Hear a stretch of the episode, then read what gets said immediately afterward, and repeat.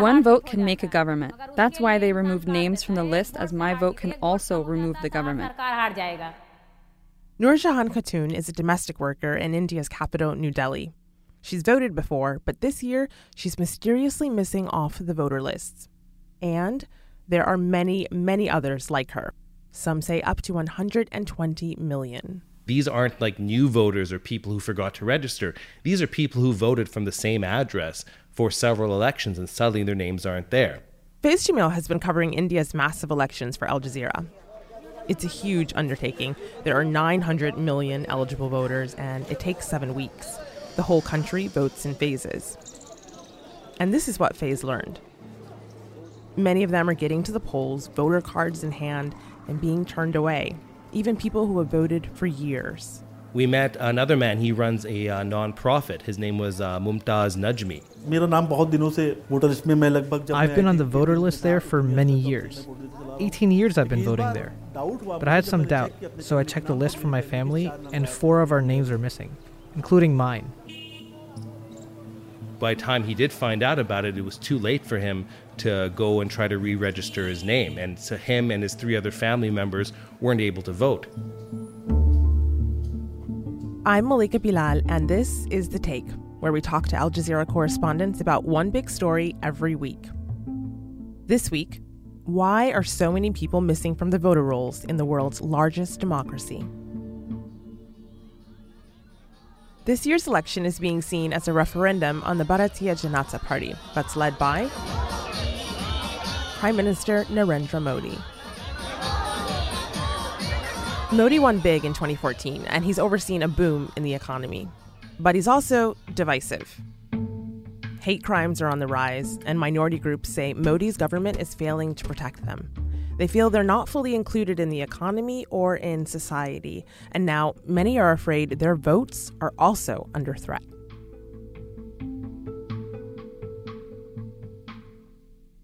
Help us make sense of this. How is it that someone like Noor Jahan or Mumtaz could have voted before, and yet when it comes to this election, they can't? What's going on? Well, that's the interesting thing, Malika. We're not exactly sure. There have been questions made to the Election Commission, and they haven't been able to answer that either. Now, there are some reasons why this could have happened. Uh, this could just happen through bureaucracy.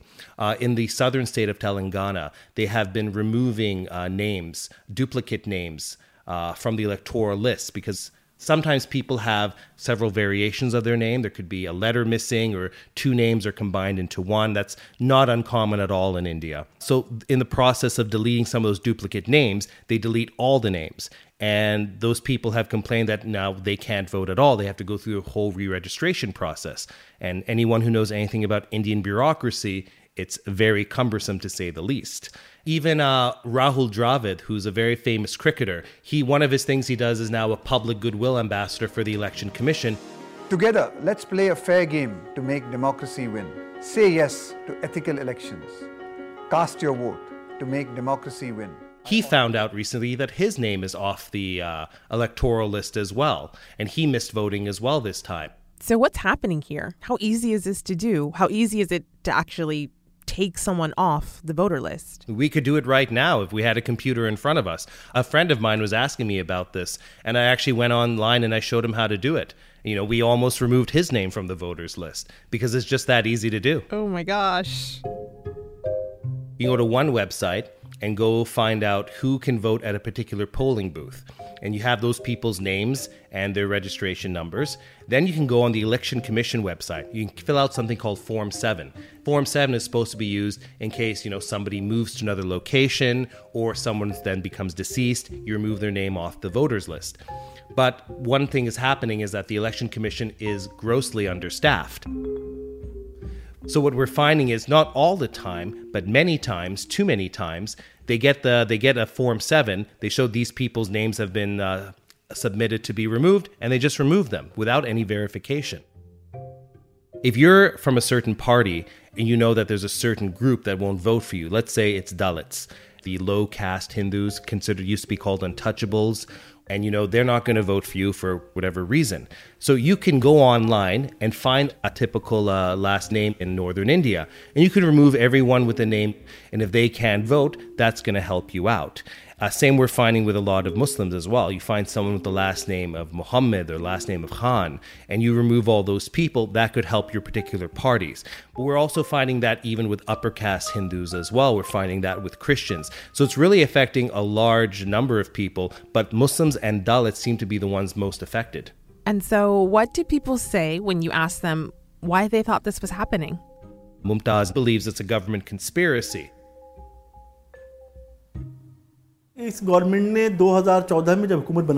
government was formed in 2014, and since then they have initiated multi directional efforts to stay in power. One of the ways they did this is when the government had any doubt about a voter, or thought they voted against them, or didn't vote at all, their names would vanish from the voter list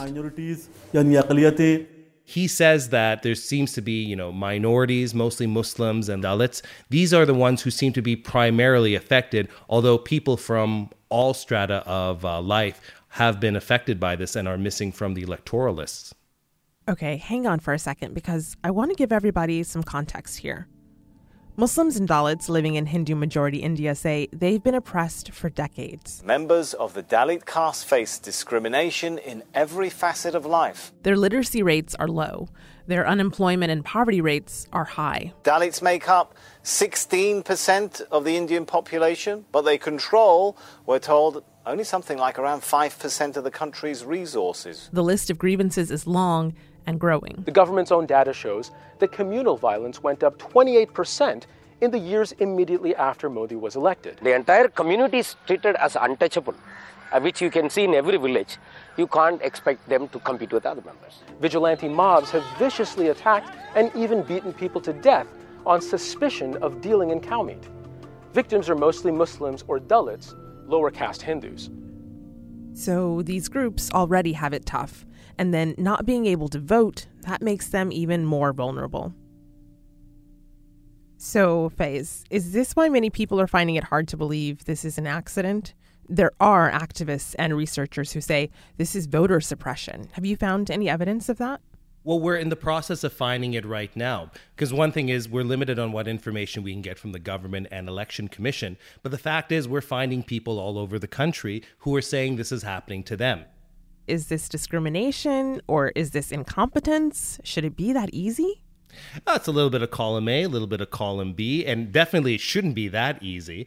One thing is we found out from um, activist people working uh, to get people on to the voters list or back onto the voters list saying there should be some type of security feature and they said one thing is even having a one time password sent to your mobile device because that would be a verification on who is making these requests too. And if they find there's one number making several requests, that could be a red flag. So, has the government and specifically the Election Commission of India have they responded to these accusations at all? Have they said anything? Any indication that they're hearing people's complaints? Well, they did give us a delayed response that they don't believe that this is an issue. They believe that this is something that's being exaggerated. And they're saying that voters should actually be checking their names on the electoral list before they vote. But the problem with that is nobody does that. And really, why should they? If someone has a voter's card and they're registered to vote, they should be able to go in any democracy, go to the polling booth and cast their vote. That's what they expect. But you found that there are people who are taking things into their own hands and trying to find solutions that work for the people in their communities. Well, there's several activists. They're doing everything from filing court claims to filing appeals to tribunals to try to get people's names on for various reasons. Uh, specifically about the missing voters, uh, we spoke to this one gentleman. His name is uh, Khalid Saifullah. Keep a track of things. We have seen that the names get missing. My main concern is how can we get them back into the system? Only he was, uh, you know, uh, late 30s, uh, software engineer, you know, kind of a quiet guy, typical person who's a software engineer from who, whom I've met, but he's very passionate about this. And this came about from the last couple of elections. He noticed people's names were missing, and he decided, you know, everyone always talks about it. What can I do about it? What skills do I have? So that's where he got the idea. He said, I can make an app. And what you can do is you, you can, can go and search with your number and name whether your name is present in the voter list or not. And if they're not, they click on camera button. Camera will get activated. They'll take the voter uh, card in hand, click on submit button, save, and click on submit. And a volunteer will then do the process uh, necessary to get their name back on. And in case someone, you know, smartphones are widely available in India, but in case someone doesn't have that or there's an issue with their documents, they can send a volunteer who will come scan their documents and take care of the issue like that as well. We are not paying a single pay to volunteer.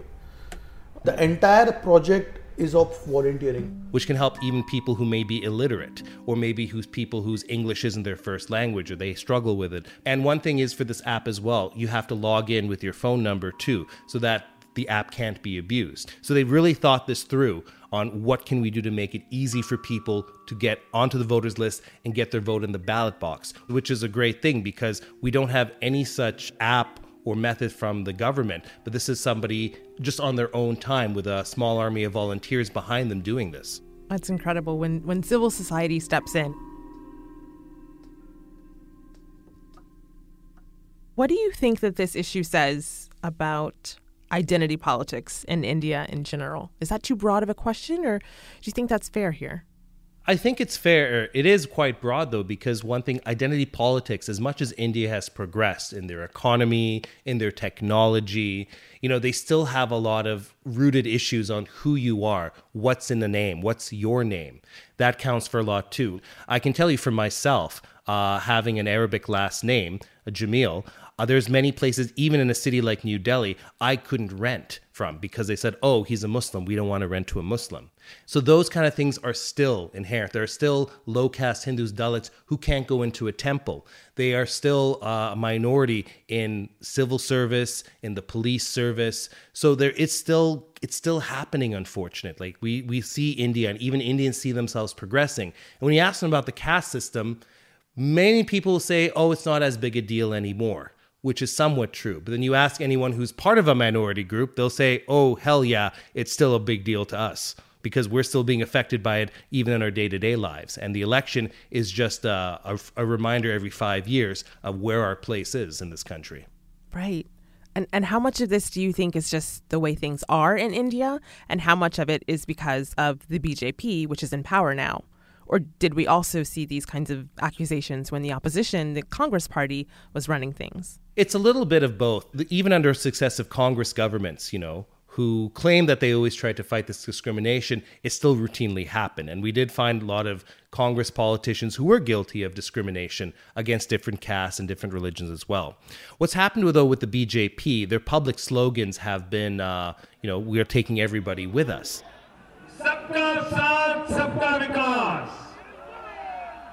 Everybody's support for everybody's growth. That is our goal. These are not idle words. This is the spirit and DNA of our work culture.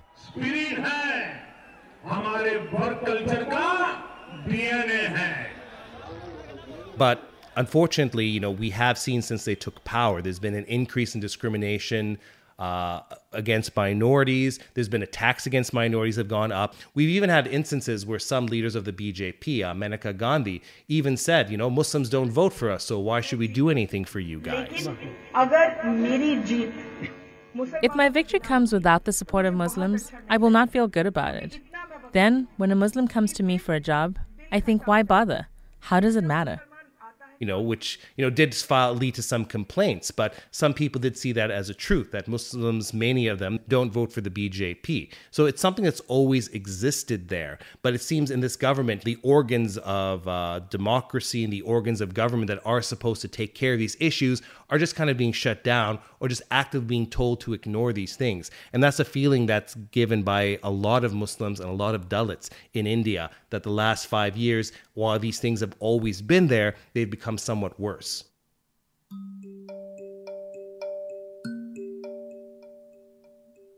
It's easy to get lost in the India's democracy. We kind of look at it from abroad as being, oh, a big shining example that this is the largest democracy on earth. But it's a very young democracy as well. It's a democracy that's really trying to find its footing because of so many people. It's hard to keep track of anybody, and it's really easy for some people to get left behind.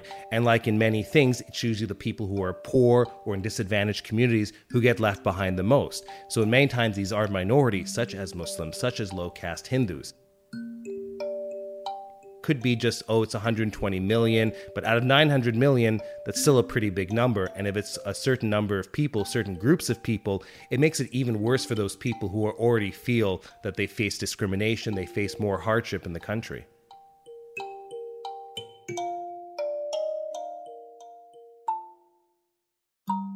And that's the take.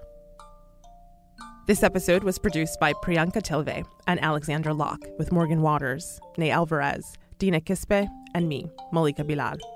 Saf Samuel was a sound designer, and Talia Aldana is a social media producer. Graelyn Brashear is Al Jazeera's head of audio. Special thanks to Faiz Jamil, Nilanjan Chowdhury, Tabish Talib, Andy Coombs, and Anade Situma. We'll be back next week.